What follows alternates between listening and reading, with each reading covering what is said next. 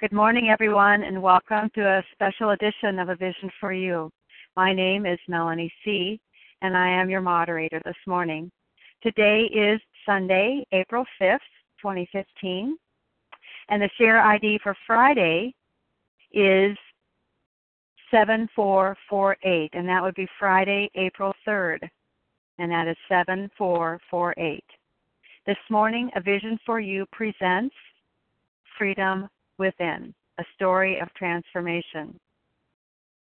As we think about compulsive overeating and recovery, imagine freedom within.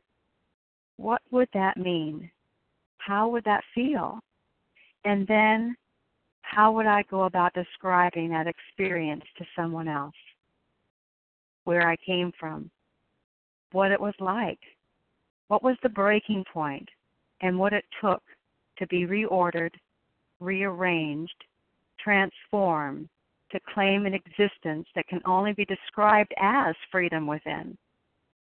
What would it be like to have yearned for decades for this very thing, hoping against all hope, to live long enough to really be free? What will it take? What will it be? And what will be asked of me?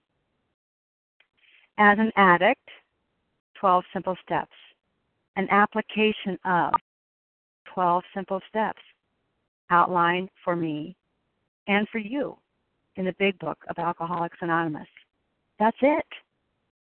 That's it. 164 pages, and voila, a get out of jail free card. Promise. Well, I invite you to sit back and enjoy this Sunday special presentation today. Here to describe her personal experience and hope for us all is Lauren S. Lauren sincerely has given her life over to service and self sacrifice to the program of recovery and is a dedicated student and teacher of the directions for recovery straight from the big book of Alcoholics Anonymous. Laura is really a miracle, and this transformation of this 12 steps is evident here. This victory of the freedom within. Join me as we welcome Lauren S. to the line. Thank you so much. And good morning, Lauren. Good morning. Good morning. Can you hear me? I can. Okay. I'm so glad you're here. Yeah. Oh my gosh, that was a beautiful, a beautiful introduction. Um, I hope it's okay if I start bursting into tears at any moment. I've had a very rich morning. I just did almost an hour of, of prayer meditation to my best friend, God, at a, a Sunday service with my parents. and the priest during the sermon said the serenity prayer. And during his sermon, he said, helping God's kids, which has to be my most cherished phrase in the world. I hope it's on my tombstone someday, just here to help God's kids. And it brought me back full circle to my transformation. So I do consider myself recovered. I've been maintaining about a 75 pound weight loss for two years. And the last day that I was in the cycle addiction was October 13th, 2012, or as I keep track of my 11th step inventory, 986 days of peace and freedom for the most part. Before I start, I'm going to say a prayer. God, please enable me to set aside everything I think I know for an open mind and a new experience. Help me see the truth about this meeting, what's going to come out of my mouth. Hopefully, I'm an instrument of you, God. Um, and whatever tears or laughter come out today, thank you. Thank you. All right. so, so Lauren's transformation. Where did I start? Where did I start in my life? Well, I was born with three dimensions, you know, physical, mental, and emotional. And I had patches of the fourth dimension of the spirit through life. Just these little patches of epiphanies or unexplainable events, love, deja vu, dreams, these little pockets of peace. But it was only relief, it wasn't freedom. My first spiritual experience where all of those nine step promises came true for me. You know, we're going to know new freedom and a new happiness. We will not regret the past. All of those came true for me when I was four years old.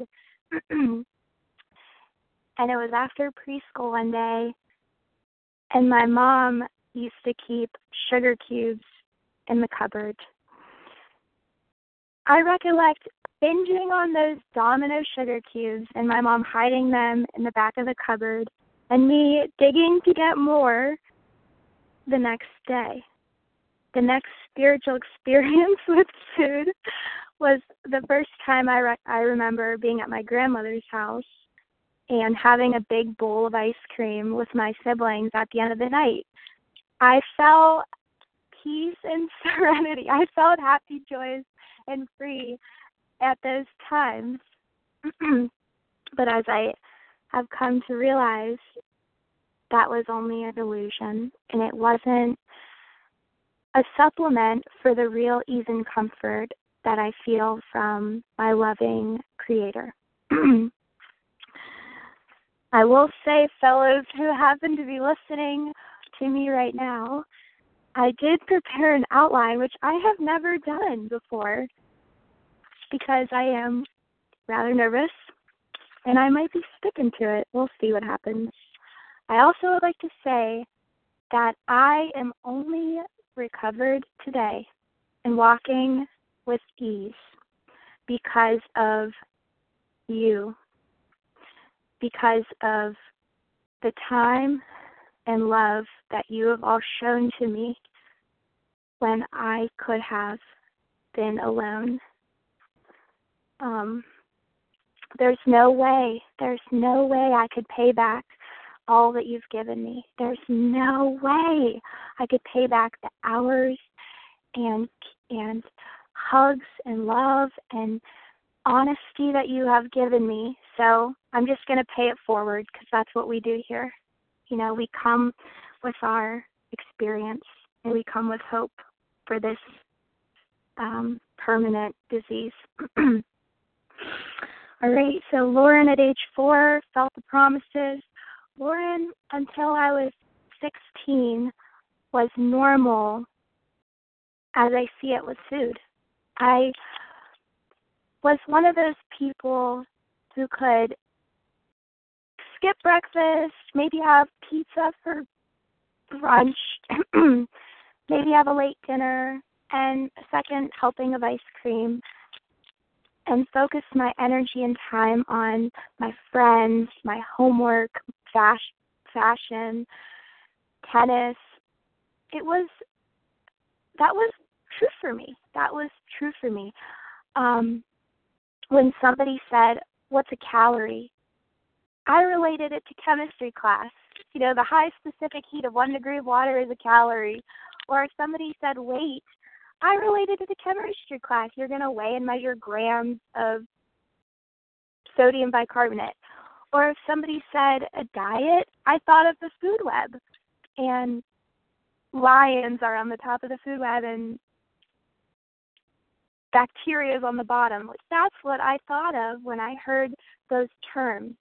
Or if you said um, peanut butter, it was something that to me was a health food, I thought then. If you said salad, I said, "Oh yeah, I enjoy it as a starter." But those words became different in my disease. They became about this abusive partnership with food and calories and what my body looked like and how I related to my friends and my family.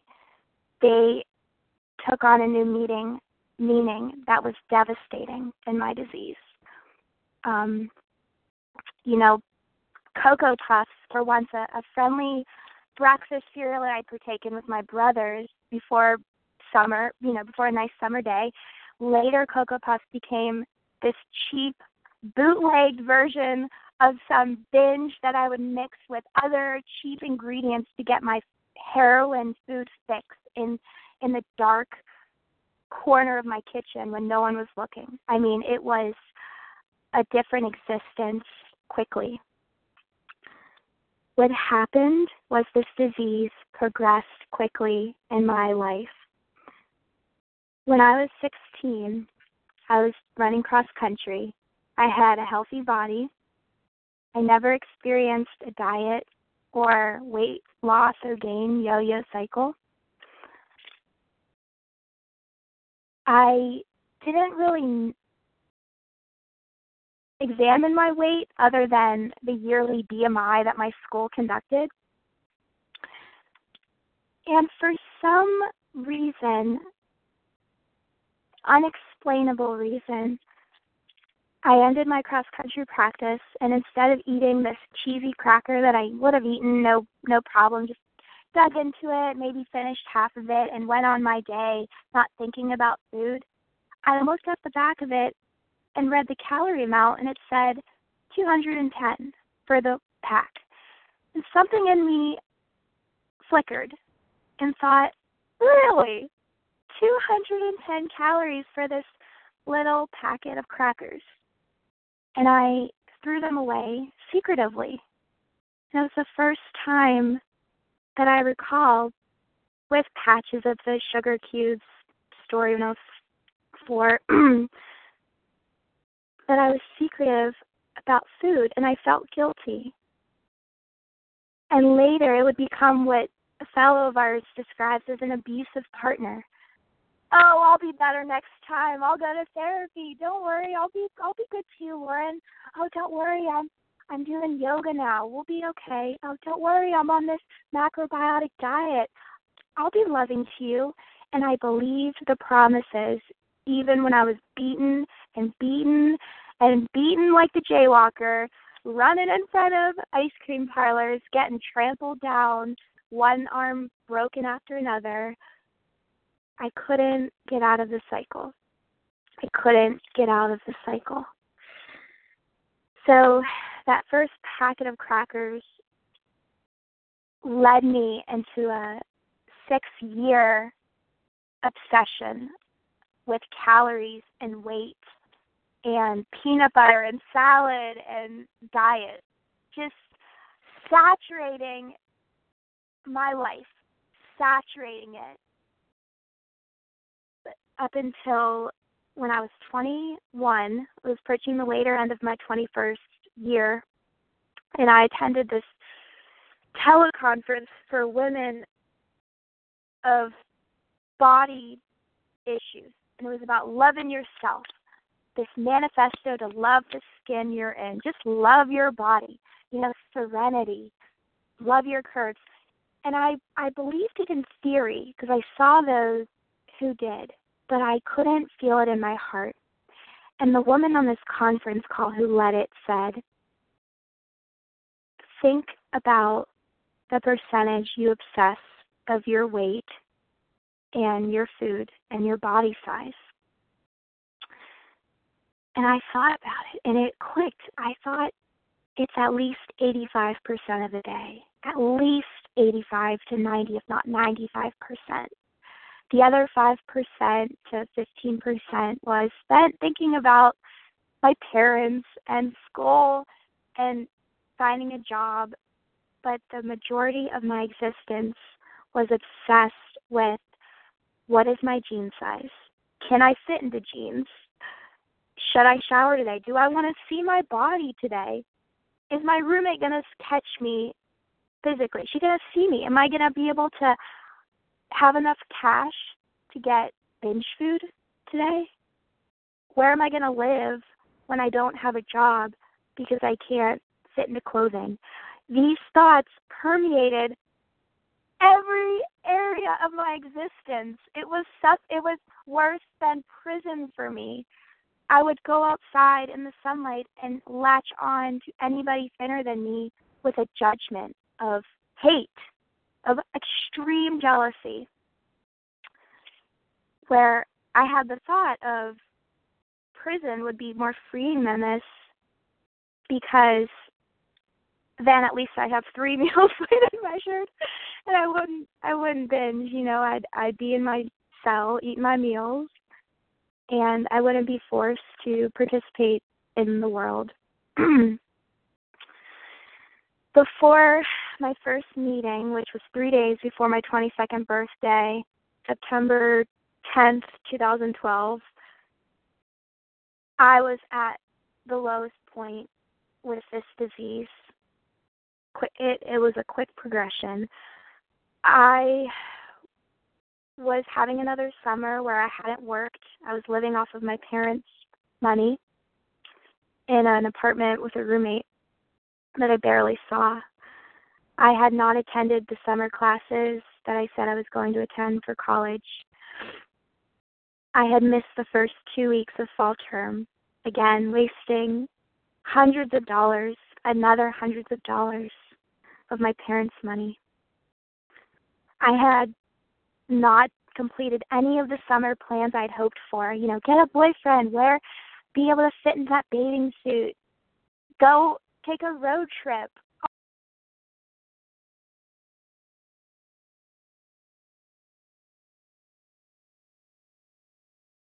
I'm here. I don't know where, where I left off.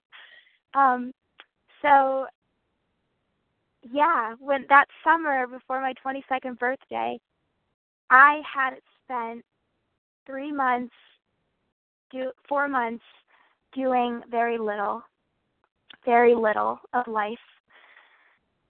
Um, wasn't working, wasn't going out to see friends. I was going out to buy my binge food, go on the internet, and obsess about how thin other people were and how I can get thin, but later, you know? And it was this existence of I'm not ready yet today.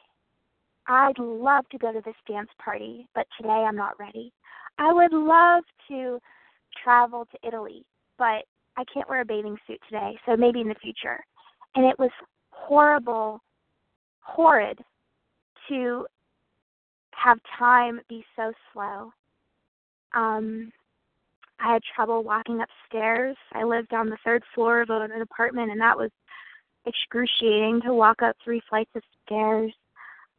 My doctor told me I was pre-diabetic, um, and I was also what you would call agoraphobic, which is I was terrified to leave the comfort of my bedroom to be seen publicly.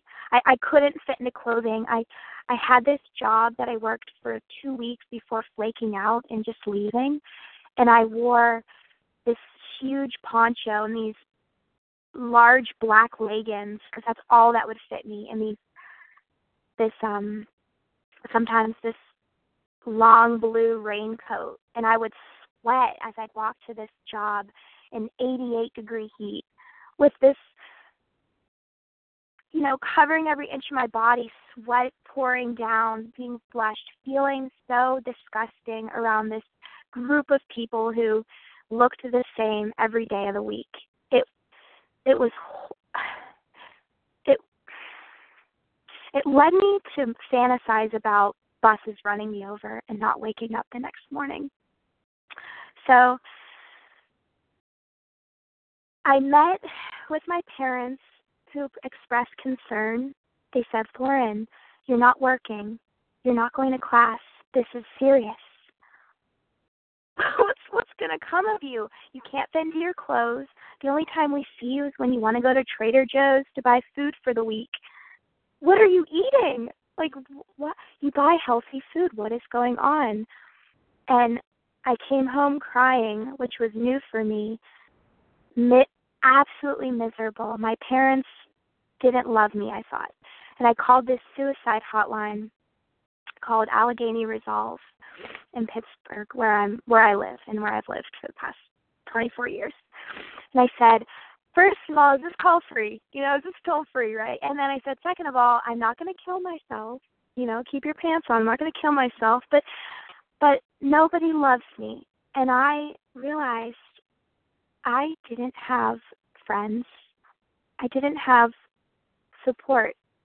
And that was my existence. I had lived such an isolated, selfish, flaky, irresponsible way of living in my addiction, never showing up for my friends, stealing food, lying about why I can't attend another event, that I didn't have true relationships with fellows. I, I it's not that people didn't love me, but I felt so alone. Next thing you know, guys, I'm on my computer, which I had spent millions of hours on before. That's where I lived, on the computer. And I was Googling OA meetings Pittsburgh. I want to preface that nobody told me about OA. Nobody in my family was a food addict that went to OA. No one was an alcoholic, a drug addict, a gambler for an anonymous fellowship. I don't know why I googled OA and why I didn't Google tapeworm diet or or liposuction that's under a hundred dollars. Like I don't know why I googled OA meetings or zero calorie peanut butter. It's just it's it's a phenomenon. It's a phenomenon. The meeting was about 10 minutes from my apartment on a Tuesday at 12:15 in Pittsburgh, which was my first meeting on September 10th, 2012. that same time, I was talking to the advisors at Pitt, at the University of Pittsburgh, where I was a student, but I had not attended any classes that fall yet because I was going to take the term off from school. And I called my parents and my brother, crying, saying, "I got to do this, and I'm going to spend the time working as a dog walker, going to OA, and continuing with therapy." Now, the dog walking, I flaked out of that, which was not uncommon for me. I, I could not hold down any job even for a week. But OA was the first thing in my entire life that I was consistent about. I did not flake. I that's another phenomenon. Okay, there's Lauren in death. Now Lauren in the now in life. That first meeting, I wish I told you someone gave me a big book and was recovered, but that was not true for me. I will say that every experience for the first five months was useful to me and helpful. Um, so that was September. In January, oh, this fellow, I'm going to say her name. She is a light of, she's a, she's a light of the world. Her name's Katie S. in Pittsburgh.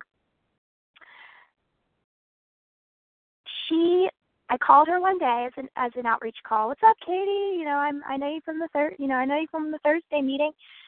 She's like, Lauren, good to hear from you.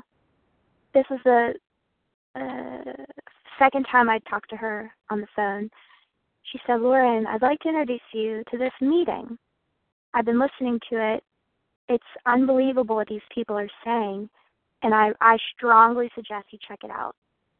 I said, okay, cool. Thanks, bud. Talk to you later. Bye. Click.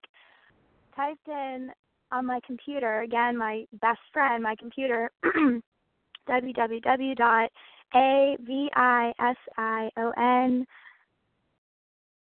the number four, you info. Pressed enter. Up came this website with this beautiful garden path on the heading and the telephone meeting. There's recording special editions And I went to a big book recording, clicked on the day, I think it was it was like December actually it wasn't January, I think it was like December twenty seventh or something like that, two thousand and twelve. And what I heard was not stale, was not outdated. It was a phenomenon. It was freedom within, freedom from this disease.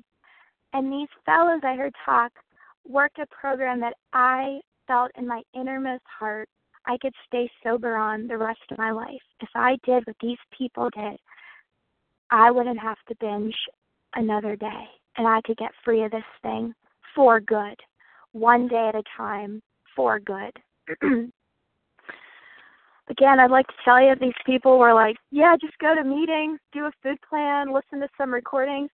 But that was not the case, and that's not the case in my experience. 100% of these people said, I am free today. I am recovered from this state of obsession and out and uh, craving because I worked the steps honestly, thoroughly, and completely trigger free, allergen free by the big book of Alcoholics Anonymous. So I did very little step work in those five months between um or no, three months between September and January. I was doing some work with the OA workbook which gave me relief, but I didn't transform. And it was truly a half measure in my experience. Um, I was committing my food every day to my sponsor. Again, it was simply half measure, gave me relief, but it didn't give me freedom. I was going to upwards of uh, upwards of seven meetings a week not including the ones that I would listen to on the OA Light a Candle and OA podcast and and the Vision for You. I was listening to um at least seven, you know, seven meetings a week. Again, that was a half measure. I did not get freedom from that. It was just relief.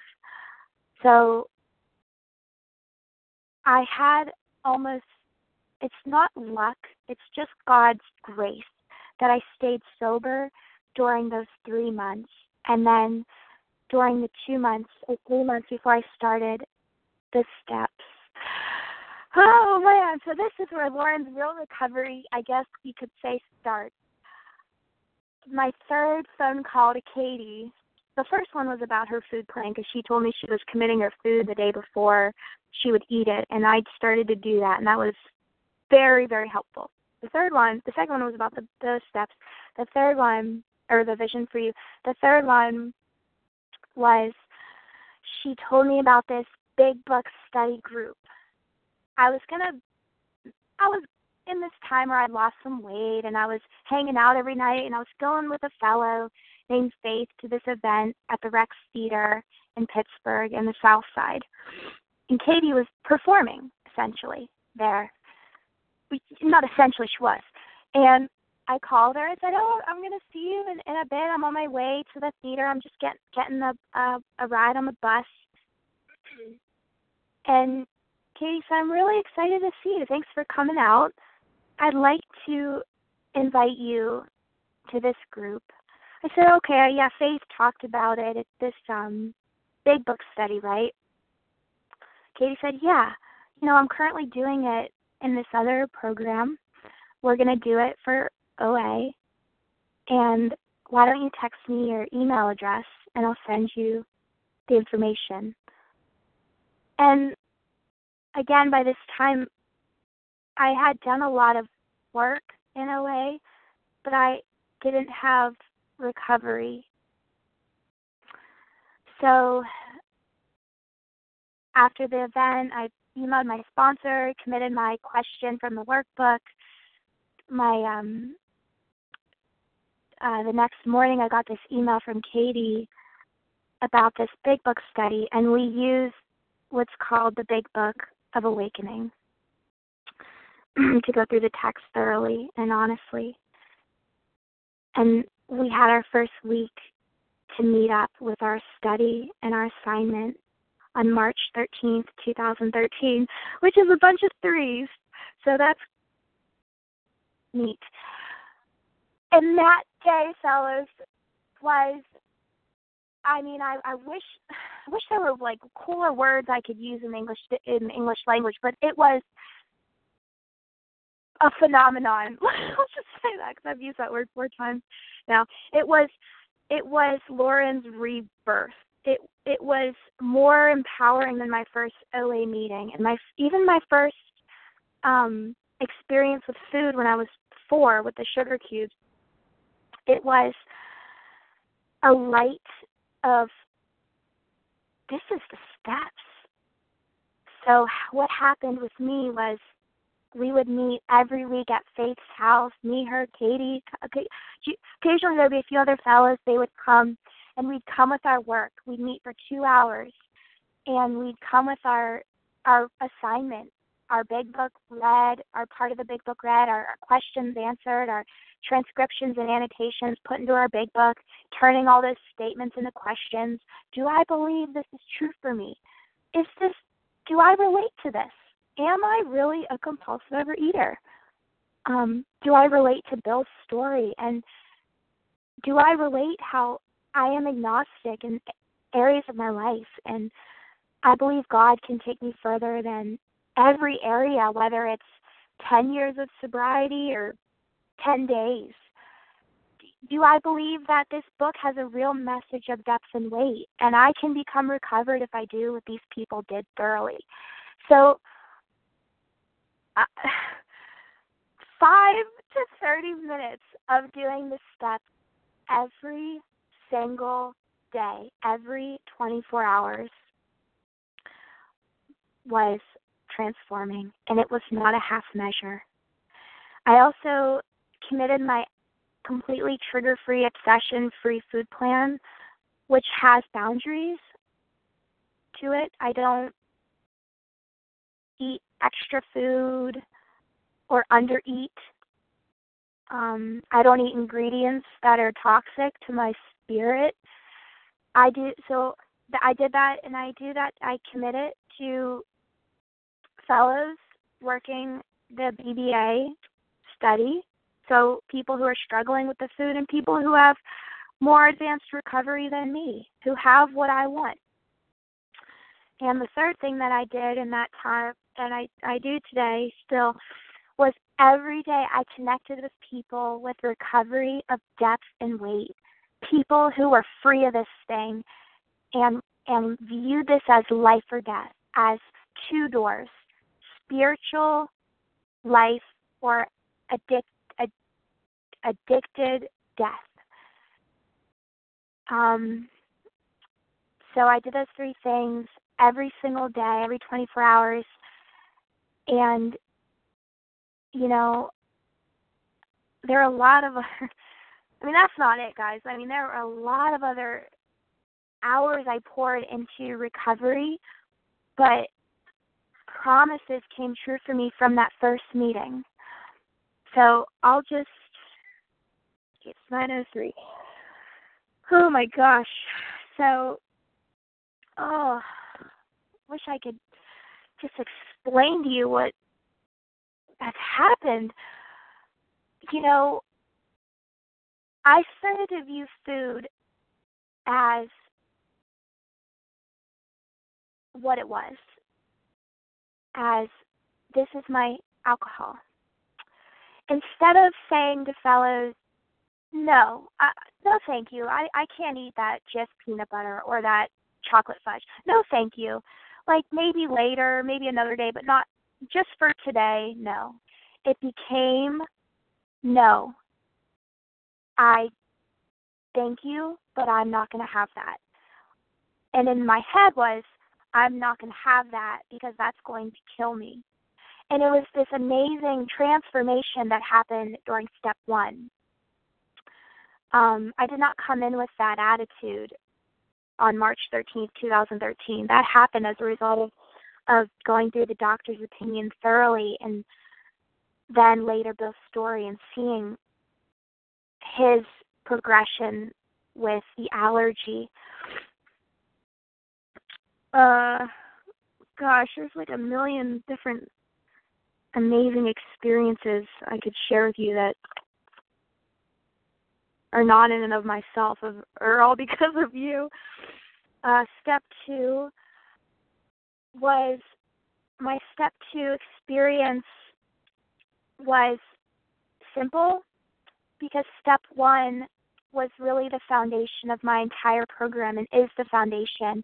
I I urge you if you're if you're like me and you are a real compulsive reader, I urge you not to rush step one because you want to get to step four. There's this quote from this. Um, he's not an he's not an addict, but he's this this spirit guided speaker named Father Martin, and he says the entire the motivation the the clarity that you work steps 2 through 12 your entire program rests on the foundation of your step 1 don't do step 1 half-heartedly um, how we do it in BBA is it's it's 8 weeks um, that's just my experience. But if you just, I believe in my heart that if step one is a day, if it's eight weeks, if it's a couple hours, it's it's got to be perfect. There can't be a back door of I have a reservation. I can eat like normal men and women, and to eat is not to die. And I can get licked of this thing and I can be cleansed of the allergy when I'm connected to God. You know, I had to to to to wash my brain out of all of those ideas, cast away all of those ideas in step 1. And what resulted was I I gained a reality around who I was and and food and my abstinence I wanted to protect like a baby sea turtle. You know, I know if Katie's listening, she's gonna laugh at that. I wanted to protect it like a baby sea turtle. I man, I'd like to say that the first five months of my program, when I did all the tools, I looked good on paper. I didn't have much to lose. All I had to lose was a couple pounds to gain and some maybe like a five month chip a, a three thirty day chip, a couple of those. But when I started doing the big book about the steps out of the big book of Alcoholics Anonymous and I used the big book of awakening, I had so much recovery to lose that I, I protected it. It it wasn't about just because by that point I maintained about a sixty pound weight loss when I started. It it wasn't about that, and it wasn't about the fact that I then had five months of abstinence and then six months and then seven months. it wasn't about that I was being asked to speak and people were thanking me after sharing at a at a face to face meeting in Pittsburgh. It was I had I had real transformation and I had real recovery to lose.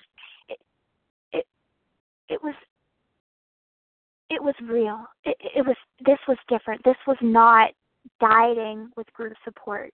This was working the steps to freedom. This was not a half measure. So, okay. So my step 2 was relatively simple when I accepted I was completely powerless in my innermost self.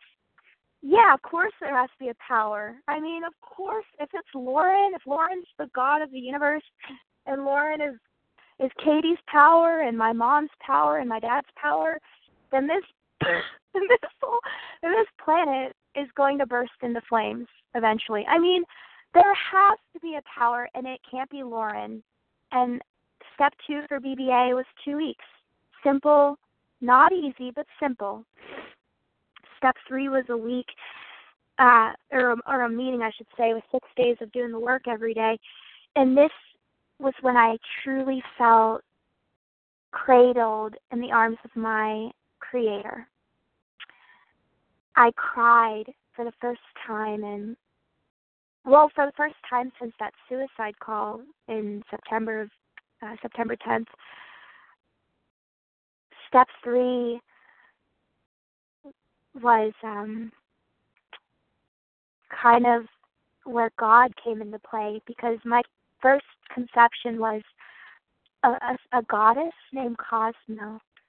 It, it wasn't a, it wasn't the word God. It, it couldn't have been. I was I was not ready for the word God in the slightest. And then it transformed in step two into this like woodland fairy tale with with animals and like cos cosmo cosmological I'm not uh, sh- astronomical mother and father and twins and babies this this like snow white fairy tale family that I pray to and that transformed naturally into God. I don't know why it's God. I mean, the fact that I can say God and Him and it's this beautiful best friend is unbelievable for somebody like me who was so damaged by the church of my childhood and by my parents' conception of what my power should be. so that became my loving father and that's been my conception since that moment, you know, 2 years 2 years ago is is a my best friend, God. I I I talk to him throughout the day like he is my best friend who's also the most loving, un phenomenon in existence. I've never felt an inkling like he doesn't love me. And I know I could I could murder a baby sea turtle, which would be devastating to my spirit, and my God would would be sad. He'd be a little sad. He'd be, "What, Lord? Why'd you murder my sea turtle?" You know, but he would love me. He would love.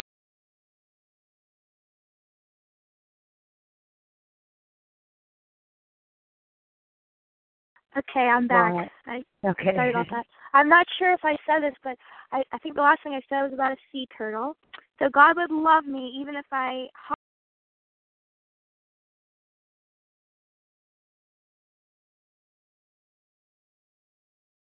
Hello. I hope I'm being Hello. heard. You Okay. are. You are. All right. Maybe there's just I'm okay. Who knows? Step four. oh my gosh!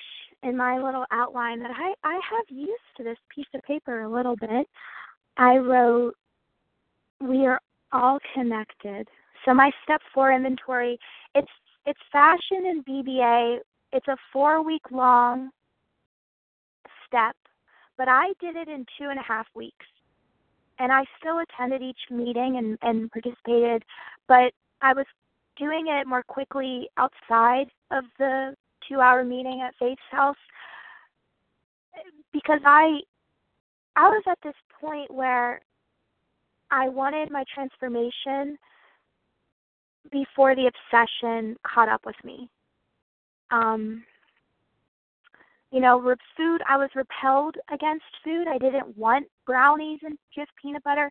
But if I saw it or someone was eating it around me, my head was so loud.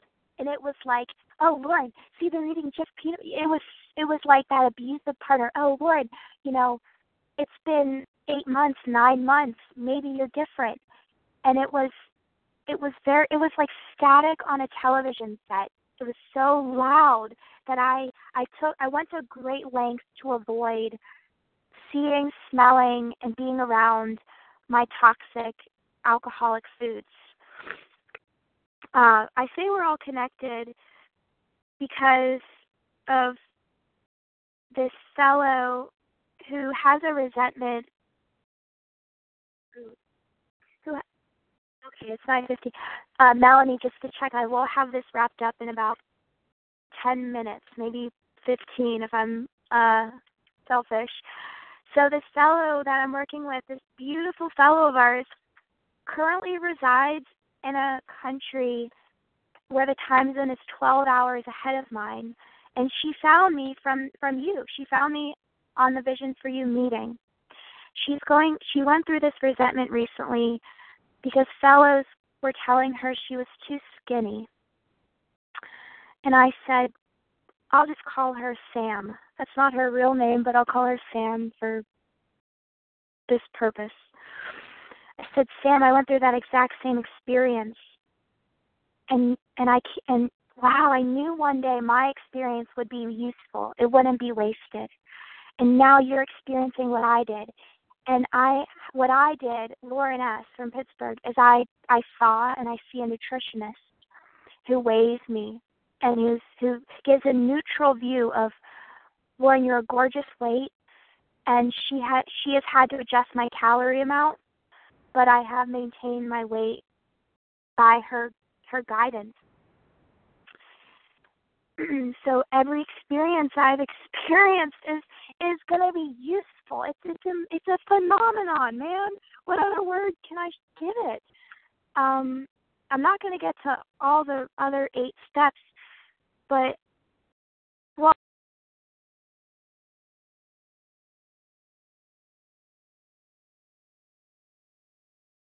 Okay, I keep on getting muted for some reason, but I will try my best to, to just share a experience from the rest of my program. So step five, I have here, oh man, June of this of 2014 was when I did a fifth step with my buddies Alicia and Katie, and I shared some things as a recovered woman that I've done in sobriety that I thought they would leave me. You know, scandal, you know, silly things with guys and even behaviors around the food, like uh oh, like eating in my car that I felt like was shameful. And they hugged me and loved me after I shared that. And and oh, another one was I was smoking cigarettes occasionally, and I was embarrassed about that. And I felt so loved. I have friends. Step six. This is unacceptable to me. There are things in my recovery that it takes a lot of pain until I'm ready to give them over. Um, one is spending money. You know, I can tell you today that I I don't really like to go into Target and just buy things, but that took hundreds of dollars in sobriety to get to that point of I can't be spending money that's selfish and I can't remove this on my own God.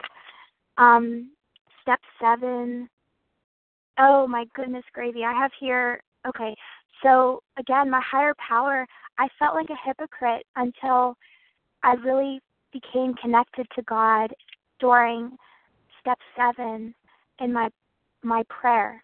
I you know, I said the amen to the third step prayer essentially and the the, the three frogs jumped into that pond. You know, it wasn't about a decision. I was following through in with with recovery and God was so real to me that I felt weird around my parents who had such a different understanding of God that they they almost expressed shame that I I didn't believe in their conception and it and it was difficult. But God for me gives me life and it has to be a conception that I believe in and have faith in. Step eight, Chris. I met this beautiful fellow named Chris. He's the guy who I just went to a meeting one day in a different fellowship and he was there and it changed my life. The best relationship I've ever had with a guy ever. He is like my best friend who I have thought about dating, but it's it's with God, it's it's a phenomenon how this relationship is. Um step 9, I wrote Anne Marie. This is the step that changed my life from being afraid of when I might relapse and being astonished at abstinence to I can actually become recovered if I keep doing this work every day. And I can I can share among those on Vision for You with a freedom. Anne Marie was my roommate for five year five years in college. this is a girl who saw the worst of me, who I hid from. I lived in a very small apartment with her and I avoided her. I, I was afraid to use the bathroom because I didn't want her to run into me. I never said hi when she had friends or family around because I was too embarrassed about myself. And when I was doing my steps and my fourth step, I resented her. I hated her.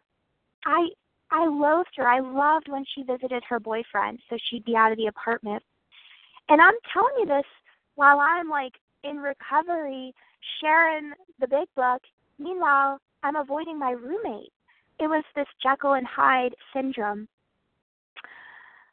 Uh, I made an amends to her that was the most beautiful experience. Before I made that amends, I had a thought to binge that I had not had in well, I had one in March and then I had one in November and when I made amends it was in September. And a fellow, one of you told me you gotta make this amends. And I sat down with her and I said, Anne Marie, you know, I stole food from you. I wasn't there for you. I hid from you. I wasn't a good friend and and I I shared what I've done and I let her share her experience with me and, and how I could repay it. What did I leave out? Is there is there anything I can do to make this right, Anne Marie? And she said, you know, what you did it made me sad. Like you're my friend and I missed you. And she said, Oh Lauren, I gotta go. I'm going to this wedding now. I'll see you later, okay? and I was actually going to a meeting. Or was it a wedding? I'm trying to. Oh no, the one of them was after my dad's events, but I was, or it was a meeting. I was going to a meeting with Katie and another fellow, Jessica, Thursday at 7 p.m. in Pittsburgh, that I go to regularly. And I got in that car and I said, I love Anne Marie. I hope she's okay. Anne Marie expressed she's she's splitting up from her boyfriend and I I wanted nothing more than to be there for her and love her as a friend. And it was amazing. I it was a phenomenon. Um all right. Step 10, 11 and 12 are for me all about growing. Uh a fellow of ours who shares on this meeting regularly says we're either we're like a flower. We're either growing or we're dying. There's no standing still. So my step 10, I like the paragraph on page 70. That if Katie's listening and she'll laugh because I always bring that up. And it says, if we are, if when we make mistakes, because we will regularly, if we're honest about what we have done and have the honest desire to let God lead us to better things, we will not relapse. But if our conduct continues to harm others, we are quite sure to binge or undereat over it. These are not, we're not theorizing, these are facts of our experience. So when things happen in Lauren's plan and you know, she's smoking cigarettes which aren't spiritual, you know, I have not touched them in about a year and a half, but you know, I don't consider that a very guiltless act. Um I know that if I have an honest desire desire to walk with God, my, that experience with those cigarettes or that eating in the car will or that you know, 13th stepping at a meeting will be useful to others. But if I don't try my best to clean house, help God's kids, and trust in Him, I will binge over that. You know, it'll lead to the, it'll be the spiritual malady leading to the obsession to the allergy. Step 11. Oh man, I just came from church where I practiced my step 11, closing my eyes, praying, and feeling God's presence. Um, I also practice a more formal with a timed meditation morning and night. And my step 12, step 12, you know, I'd love to tell you I always loved sponsoring, but I was afraid to do it the first year and a half. And today, my sponsees are, oh, I love them. Like, like I would, I would give my life for them. I would give my life. I would I would be the jaywalker if one of my sponsees could be free of this. And I truly believe, fellas, that if you honestly, thoroughly, and willingly work every 24 hours a completely obsession free, trigger free food plan, work the steps from the big book of Alcoholics Anonymous at least five minutes every day, and are committed to and connected to a fellowship of depth and weight and fellows who are free of this thing, you will become free of this and you can stay abstinent and free, not just one day at a time, but one day at a time for good. And, uh, oh, the last thing, you know, there's all these cool little phrases that I picked up along the way, but the last quote I'm going to leave you guys with is We survive in a herd.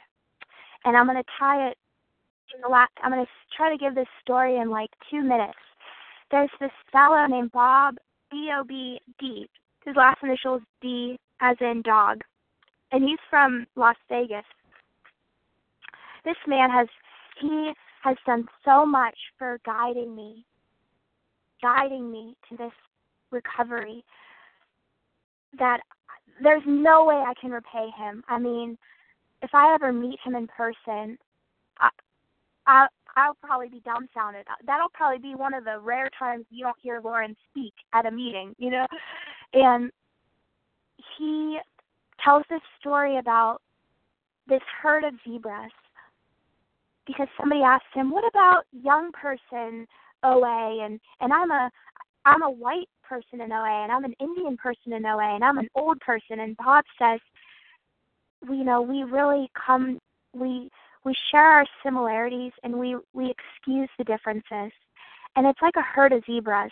And you're right, there are those who are along the side, who are in their little groups, who are isolated, and you're right, they are different. Their dinner, you know, it's like their dinner. You know, they they get picked off by the the lions. He said, "We survive in a herd. We survive in a herd." And that's why right now I'm no different than the fellow who's in the food, tears in her eyes, sweating from food fog. And I'm no different from the fellow who's happy, joyous, and free, living peacefully with her family and loved ones, free from this this uh, condition. We survive in a herd. We are all vital. I believe in my heart, and that was not something that I came in believing uh, on September 10th, 2012. Thanks, guys. That's all I got to share. Um, and with that, I will pass. Thank you, Lauren, for your personal story today. You gave so much of yourself. Just very grateful for that. You know, ending with such hope and possibility. Appreciated, much appreciated. Thank you, Lauren. You know, some of our fellows in the audience today may have questions for you. Would you have time to stay around and field some of those questions? I do have time. oh, fantastic. Thank you. So then I'll turn our attention to those that are on the line that may have a question. If you'd press star one, to unmute your line, you'll be able to be heard. Who among us has the first question today for Lauren? Hi, this is Susan. Hi, good morning, Susan. Go ahead with your question. I don't have a question, just a comment. Um, I just want to thank Lauren. This is she is my sponsor, and I'm blessed to have her in my life. And she's been uh, an inspiration to me. She's so passionate about her recovery and she just shines the light. I mean, she's just an amazing person and I'm just grateful to have her. Um and she just she walks the walk and she shines God's love. And that's what I saw in her and I really think on this Easter day that it's really about shining God's love and helping others. And she is an example of that. And I just want to thank her. And I'm grateful I woke up on the wrong side of the bed this morning and that negativism. and the poor me, poor me, and something said, you better get on that phone and listen. So I just, you know, I just wanted to say thank you and, and thank you for everybody for this program and just to be reminded about the surviving in the herd because I can very easily go back. It can happen in a day, like in my little bubble, you know, and for me, for me, and I'm different from everybody because I have this other stuff in my life, and I just want to say thank you and and happy Easter to everybody. Thank you, Susan. What's a question for Lauren this morning? Hi, this is Katie S. Hi, um, hi, Katie S. Um, what is your there. question, please? your question okay. for Lauren this morning. Mm, Yes, thank you. My my question, my question. Um, first of all, thank you so much, Lauren. I love you. And um, my question is, what would you say to the fellow who has um, would you say to our fellows who are, are relapsing or struggling with the food and and how um you know how, how would you gear your program towards them and I, I know that uh the only thing that I've ever really heard out of your mouth is this loving God's kids and and helping others. So how do you direct that to to those in need today? Oh my gosh. First of all,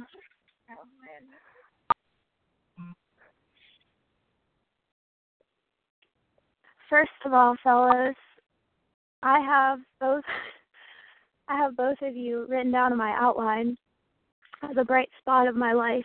Um, I have here Susan with a little son. How did she find me? Uh, cause, cause, um, I owe you my life. And same thing, Katie, I owe you my life. And I owe all of you my life. Uh, sponsees and fellows who are in the food, I, hmm, I'll share a fellow of ours, Debbie L. She she helped me greatly with this.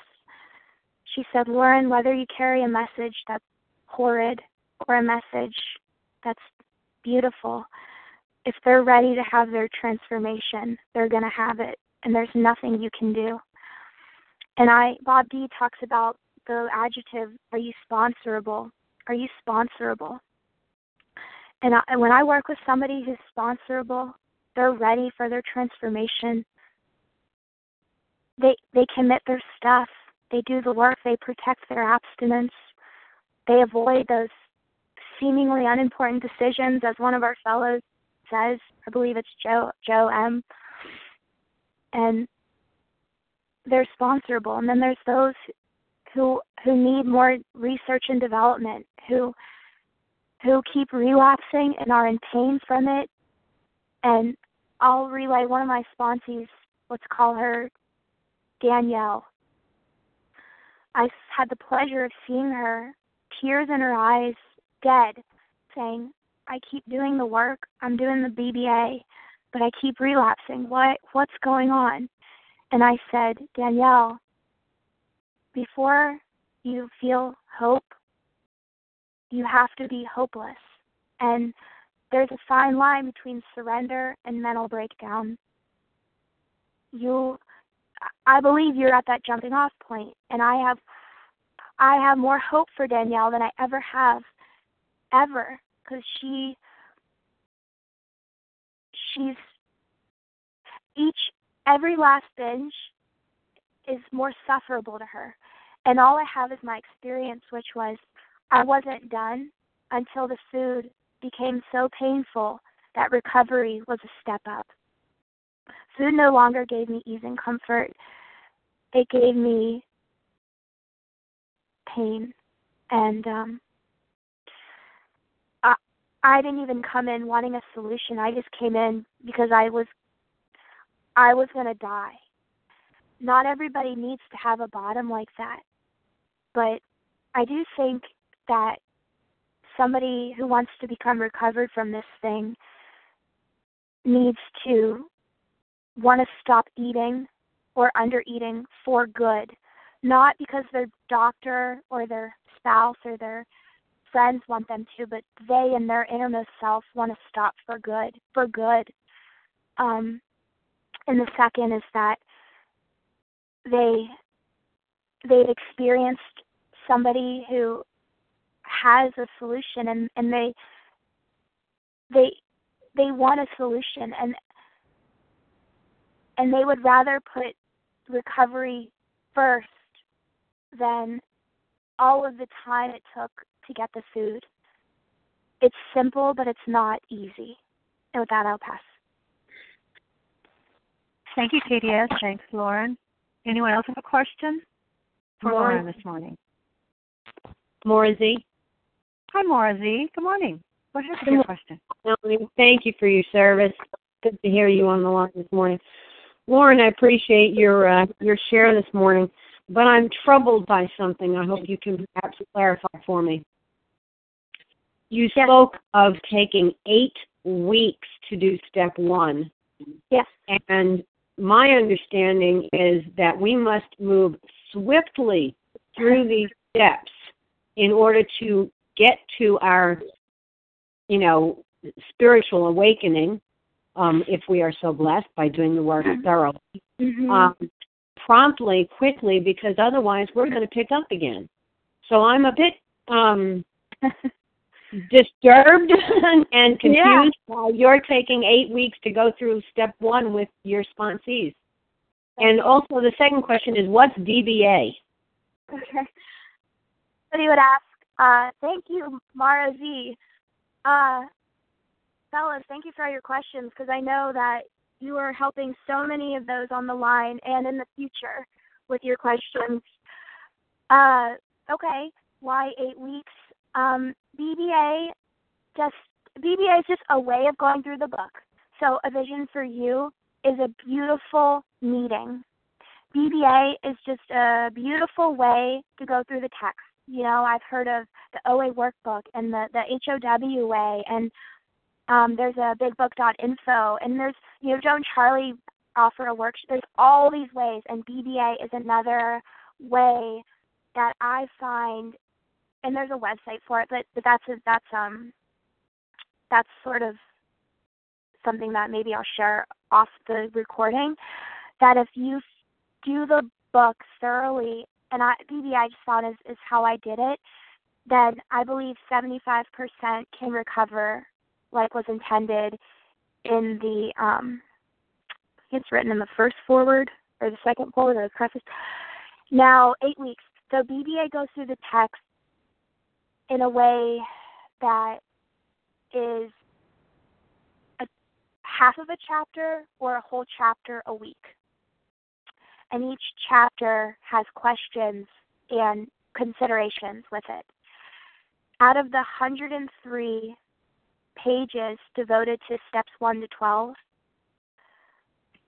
uh, 40, 43, I believe, are step 1. So step 1 is almost 50% of the working text. And again, I just had my experience, which was my step one had to be thorough, thorough and and and drawn out, and and and every word of step one in the text, the doctor's opinion, Bill's story, more about alcoholism. There is a solution, and even part of we agnostics when they talk about the spiritual malady and the bedevilment, and then the first two uh, paragraphs of that chapter. Um, they all have to be discussed and wrote, written about and taken in my heart because my step one propels me in everything I do.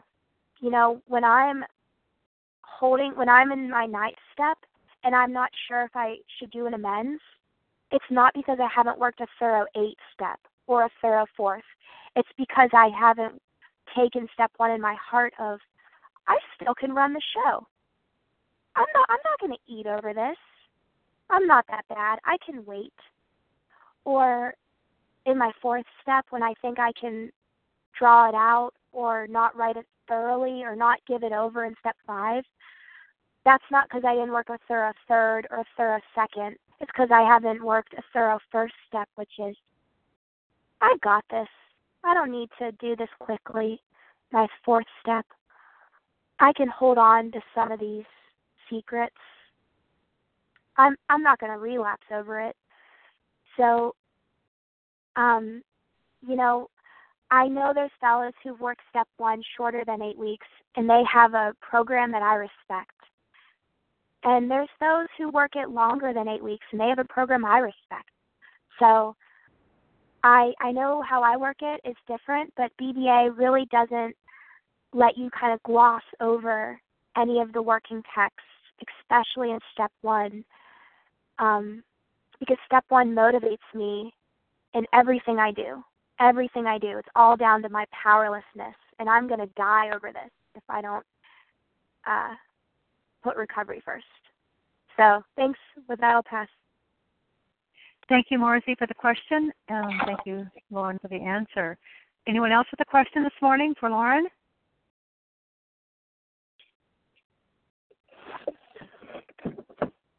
Press star one to unmute if you're interested in asking Lauren a question. Hi, this is Susie in Fort Worth. Hi, Susie. Go ahead with your question. Hi, Lauren. Thank you so much. Oh my gosh, what an amazing share. Uh, uh, my sponsor and I both got a copy of um, the Big Book Experience, and we're still we're, still writing it in our big books. Uh, a year later, we're still working on getting everything changed. Um, and I keep asking her if we can't like change it together so we could at least be working the experience together. No, she says we have to get the whole big book changed before we can start working it. What do you think about that?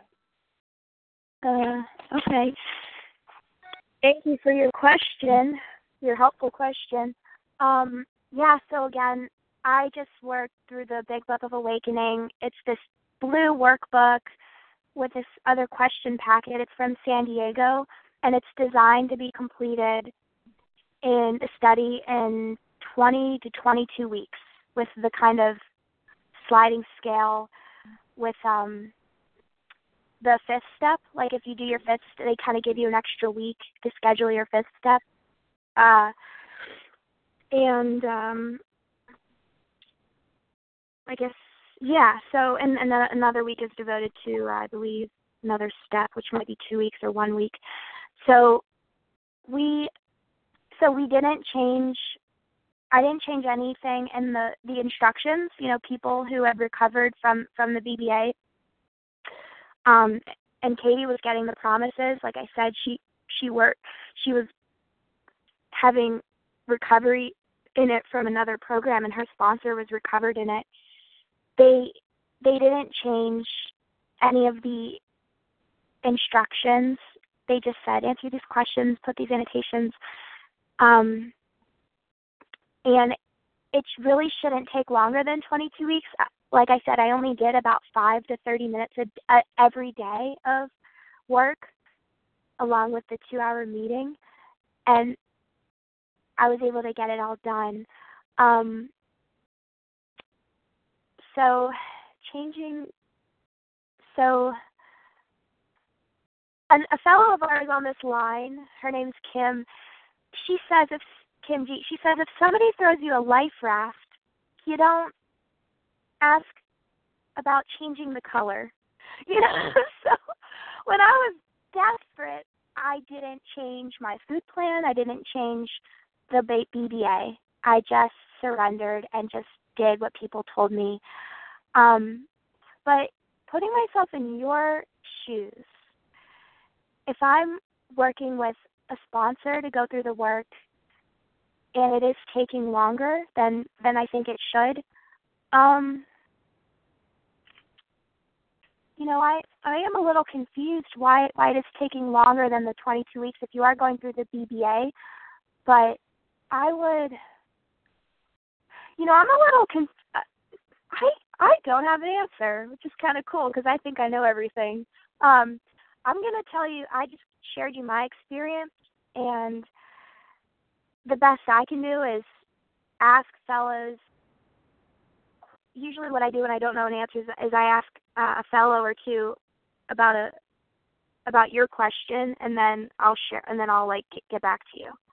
So, thanks. I'll pass. Thank you, Susie, for the question, and thanks, Lauren, for the response to that. I just wanted to, just to send out a excuse me, just one second, just to send out a gentle reminder this morning that that um, there's wonderful uh, outside issues that uh, help guide others and folks through their their recovery. And but in the interest of of respecting the traditions here, we we don't, you know, just but lightly maybe explain something about. But just if you would keep your questions to um, things within the traditions of um, OA um, and um, and then save maybe the outside issue ones, if it's very specific ones, for when Lauren gives her contact information, and you can speak with her offline about that. Thank you so much. And so, does anyone else have a question of Lauren's uh, recovery today, uh, based on the um, the AA Big Book uh, Program of Recovery? Thank you. Hi, yes, this, this is Sherry from Massachusetts. Did I hear Sherry? Is that what I heard? Yes, Sherry from Massachusetts. Hi, Sherry from Mass. Go ahead with your question for Lauren. Hi, Lauren. It was great to hear you.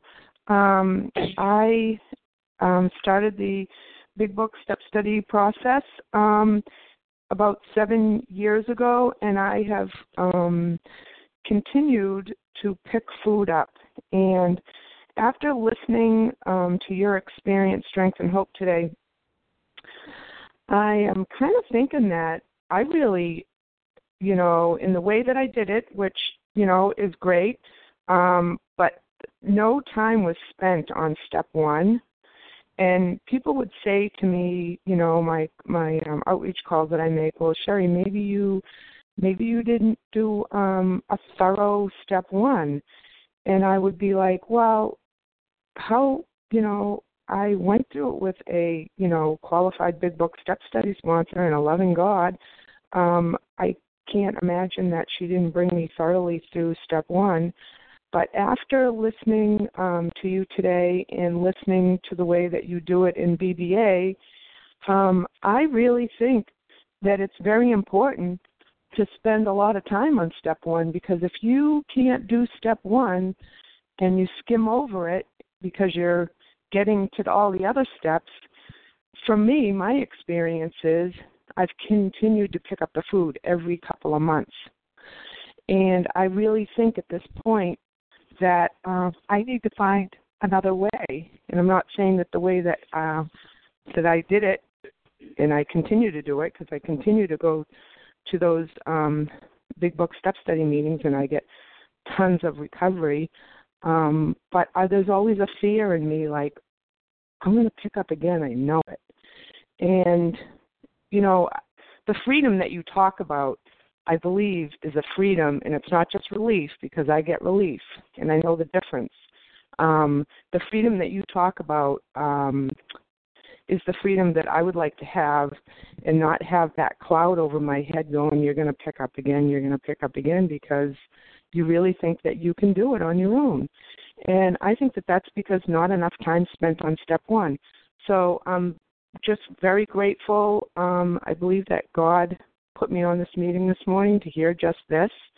Um, and I really believe that step one is very important. I'm very anxious to get your number afterwards just so that um, I can talk to you more about it and find out who I would need to contact to um, maybe, you know, to get involved with it more. Thank you very much, Lauren. With that, I'll pass. Thanks, Sherry. And again, you know, I know I talked about a specific way of working the text, um, but I find that it just comes down to the big book. And instead of reading it as a book of answers, oh, yeah, yeah, yeah, I know the doctor's opinion. Oh, yeah, I know that. It's really pausing between the statements and asking myself and writing about it what's my experience with this and is this true for me? And now, how I worked it, or there are guided questions. There are transcriptions that you write the questions in. It's very, it's very like study guide, textbook, helpful in that way. But laying aside that specific format, big book, turning it into questions, really pausing and relating Bill's story to your story and your allergy to the doctor's opinion and the reservations they talk about in um, uh, war about alcoholism and there's a solution, and relating yourself to Fred and, and the Jaywalker and the Mr. Carpet Slippers, I think that that is a way to work of depth and weight and recover thoroughly. Um, I don't know if that was clear, but thank you, and that I'll pass. Thank you, Sherry. Thank you, Lauren. Anyone else with a question for Lauren this morning? Hi, this is Kathy from Illinois. Can you hear me? I can. Good morning, Kathy. Go ahead with your question, please. Good morning. Thank you. I think you might have already answered this, Lauren, but uh, well, first of all, thanks for sharing your story um, and your recovery. I uh, am working on my ninth step amends right now, and I'm stalled, and I'm really hesitant to make some of my amends. And I wondered just how how you got through your amends, how you um, if there was a delay, how you got the momentum, and um, just some some of your experience on the ninth step. Does that make sense? It does. Um, thanks again. And what came to me in the interim before my last talk was, guys, I'm just another bozo on the bus. I mean, it's it's kind of silly for us to to give these shares and and put myself as a leader. You know, this can be dangerous for my ego. You know, acting like I know anything. But um what comes to me is like I'm no different than you. I've I just I'm not. You know, I need you. So ninth step. Um I'm I'm gonna say it.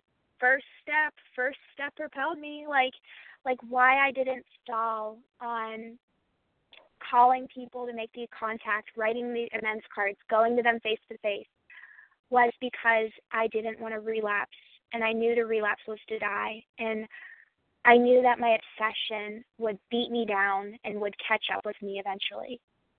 And it was progressive and if I picked up I might not have another recovery in me. I know I have another relapse in me. So my first step really grounded me into um, working through the amends before I relapsed. And even today, you know, I live in a recovered state. Food, I have neutrality around food. It does not call to me. I do not want to overeat. Um, when I need to make an amends today, my first step experience, brings me to do it. I have to make this amends because it's gonna lead to the it's gonna drive the spiritual malady, which they talk about in we agnostics, and it's gonna lead to the obsession, which they talk about in step one in those four chapters, and it's gonna drive the allergy. And when I I think it's Ruth who talked about this, when I'm in that cycle of binging, I can't get out of it it, it's it's a miracle that I stop. So my amends, there were some I didn't want to make. One was to my roommate Anne Marie, and I almost ate over it. That that was that was a serious one, and I called a fellow. I called one of us, and she said, "What are you doing?" She saved my life. she said, "You make that amends. What are you doing?" to your recovery, you're going to lose it all. And I think it's really crucial for me to have in my network fellows who I don't want to swear, but I guess I'll use a synonym. I can't put who can't who won't pussyfoot around, who don't who who realize this is a serious disease and are going to tell me the truth. Who are going to say, "What are you doing? Make that amends if you want to live." Um, not every fellow is like that. Some are like, oh, it's cool, you know, you're doing the best you can. So I think if you're like me, you got to make those amends. There's no way around it. If you want to live free, you got to do the amends um, if they're appropriate. And I think it's important to talk to a fellow before you make them to make sure they are appropriate uh, I think there's a big difference between having all amends done and having all but one. So with that, I'll pass.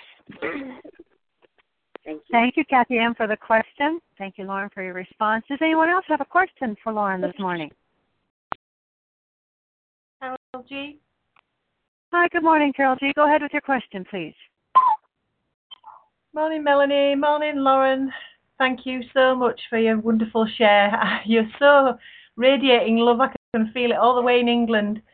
Um, my question is for you today, my dear, is um, How would you describe uh, your current experience of the practice of step 10 and 11 with this awakened spirit that you're talking about compared to the days before you were transformed?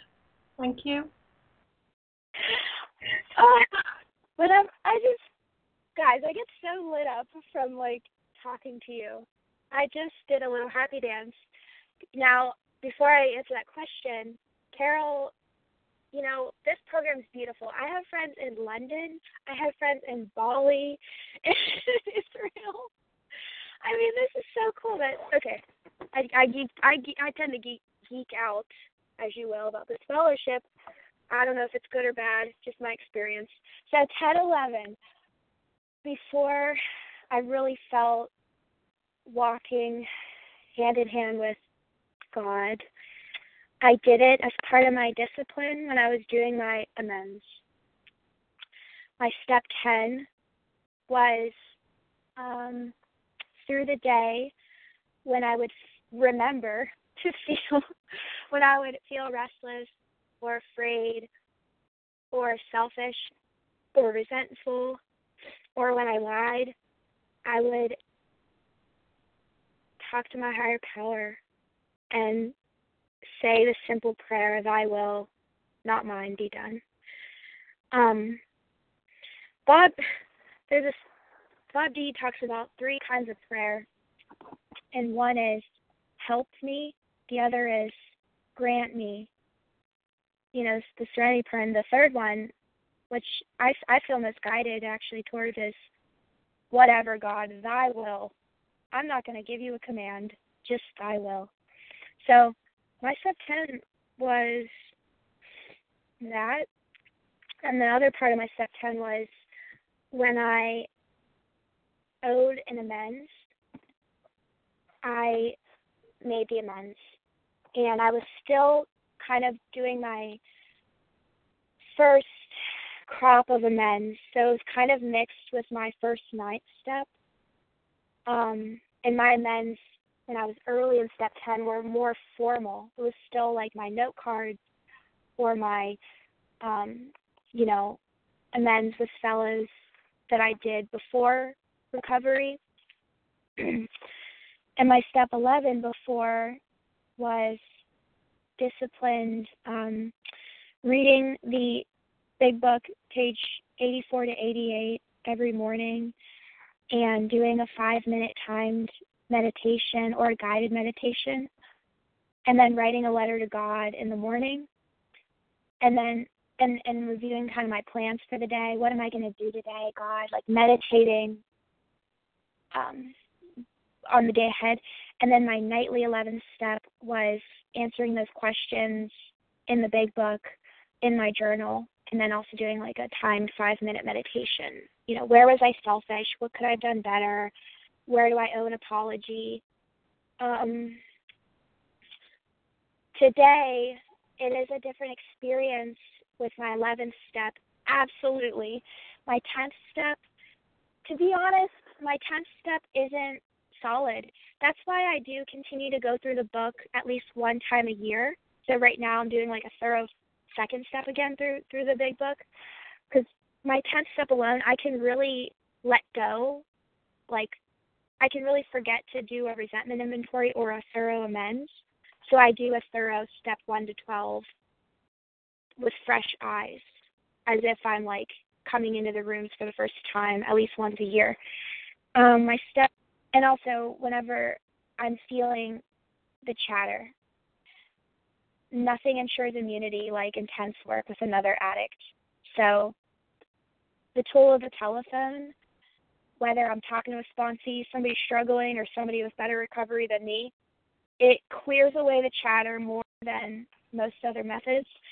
And my step 11, guys, meditation is a joy. I seek comfort in it.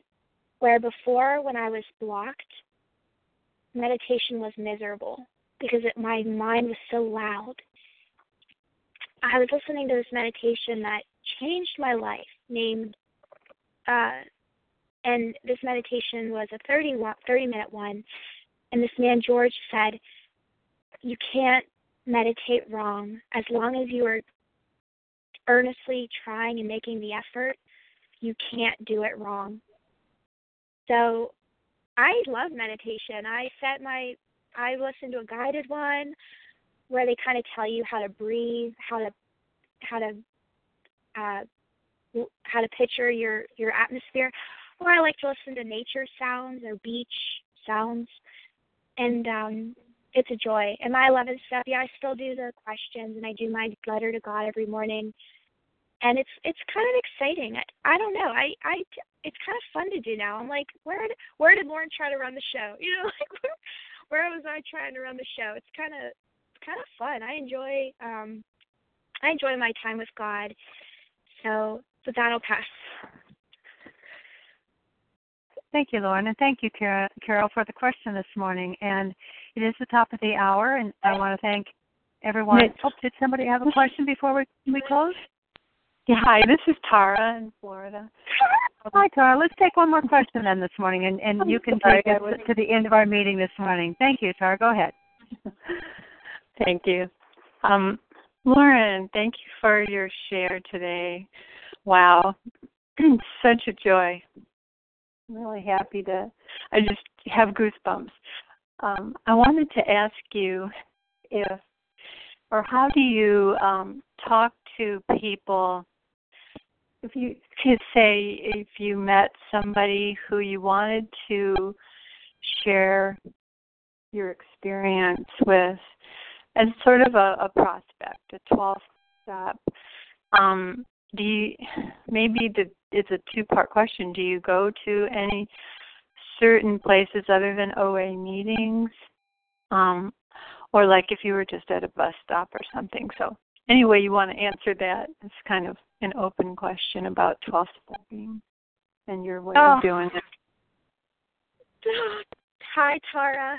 Now, Tara, I I talked to Tara yesterday, and I owed Tara an amends because I was I practiced my tenth step yesterday with Tara because I was not pleasant to talk to on the phone with. So how? So I would like to offer that. That's another way of doing my tenth step. I do a lot of informal amends today. Um, so my, you know, public outreach, how to how to carry the message in all my affairs. There's a fellow who who does a fantastic. I you know I know personally does a fantastic way of doing this. She she works in a clinical setting. Actually, I know a few fellows, and they they carry when people ask them about weight and disease, they they talk about OA. Um, so I'm you know it's I've had I've had some experience with fellows talking to me through OA who are new, but fellows who are not new to OA who are just friends or or prospects not familiar with 12 steps. Two examples was I made them during my time. Um, actually, no, two. One was Brittany, and she was a friend that I made the amends at my house a year and a half ago, and I I was I was not there for her. I I lied. I flaked on her a lot, and we talked about food. Actually, three people. Um, she struggled with food and throwing up and I was able to offer her what I do and my freedom. no, four people. I keep on correcting myself, but the fourth, the the other three were three fellows. I also made an amends to um, Emily and Brittany and uh, and Anne Marie, who all expressed their problems with food and I I made an amends to all of them, not expecting to be like a a 12 stepper, just kind of telling my side of what I did. And they ended up saying that they had problems with food. And um, Emily actually went to a meeting with me to, to watch me share my story. Um, and the other one, Brittany, two Brittany's, Brittany too, went to a meeting as well. And you know, I just they're they just aren't where I am. That's fine. I I don't know if they are going to come back to fellowship. So those are people I knew personally. Um, I have met countless people who I don't know personally, and I haven't told them necessarily about Overeaters Anonymous, but I have had people ask, "How did you lose weight?" and "What do you mean by you used to be crazy with food?" Like, what do you mean? And I just say, I I actually did a spiritual program. Like, it's not just about the physical for somebody like me. I um I have a a spiritual problem that is the focus of what I do. And I work with other people who are like me as a mentor. And I kind of put it in terms like that like it's a spiritual way of living, it's more than just about the food. Um, and I, I usually, if not always, say that the food I eat isn't diet food, it's food that is nourishing and I love it. Like Lauren, what's your abstinence? My abstinence is I eat plant foods. I'm a plant based addict. So, but I love the food I eat. I wouldn't I wouldn't eat donuts or Jif peanut butter ever in relation to what I eat, God willing. So, hopefully that was helpful. That'll pass. Thank you. Thank you, Tara, for your question. And that does take us to the end of our meeting. And thank you again so much, Lauren, for sharing so much and spending this extra time and answering some questions from our fellows in the audience today and, and receiving those other other pieces of sentiment, um, as you heard, you know, from some of our other fellows. Uh, Lauren has generously offered um, to give out her information at the close of this meeting, and that will be coming up here in a moment. And I'll close this meeting like we do all of our meetings here on Sunday Special Edition with reading page 164. Our book is meant to be suggestive only. We realize we know only a little. God will constantly disclose more to you and to us. Ask Him in your morning meditation what you can do each day for the man who is still sick. The answers will come if your own house is in order. But obviously, you cannot transmit something you haven't got. See to it that your relationship with Him is right, and great events will come to pass for you and countless others. This is the great fact for us. Abandon yourself to God as you understand God. Admit your faults to Him and to your fellows. Clear away the wreckage of your past. Give freely of what you find and join us. We shall be with you in the fellowship of the Spirit, and you will surely meet some of us as you trudge the road of happy destiny. May God bless you and keep you until then.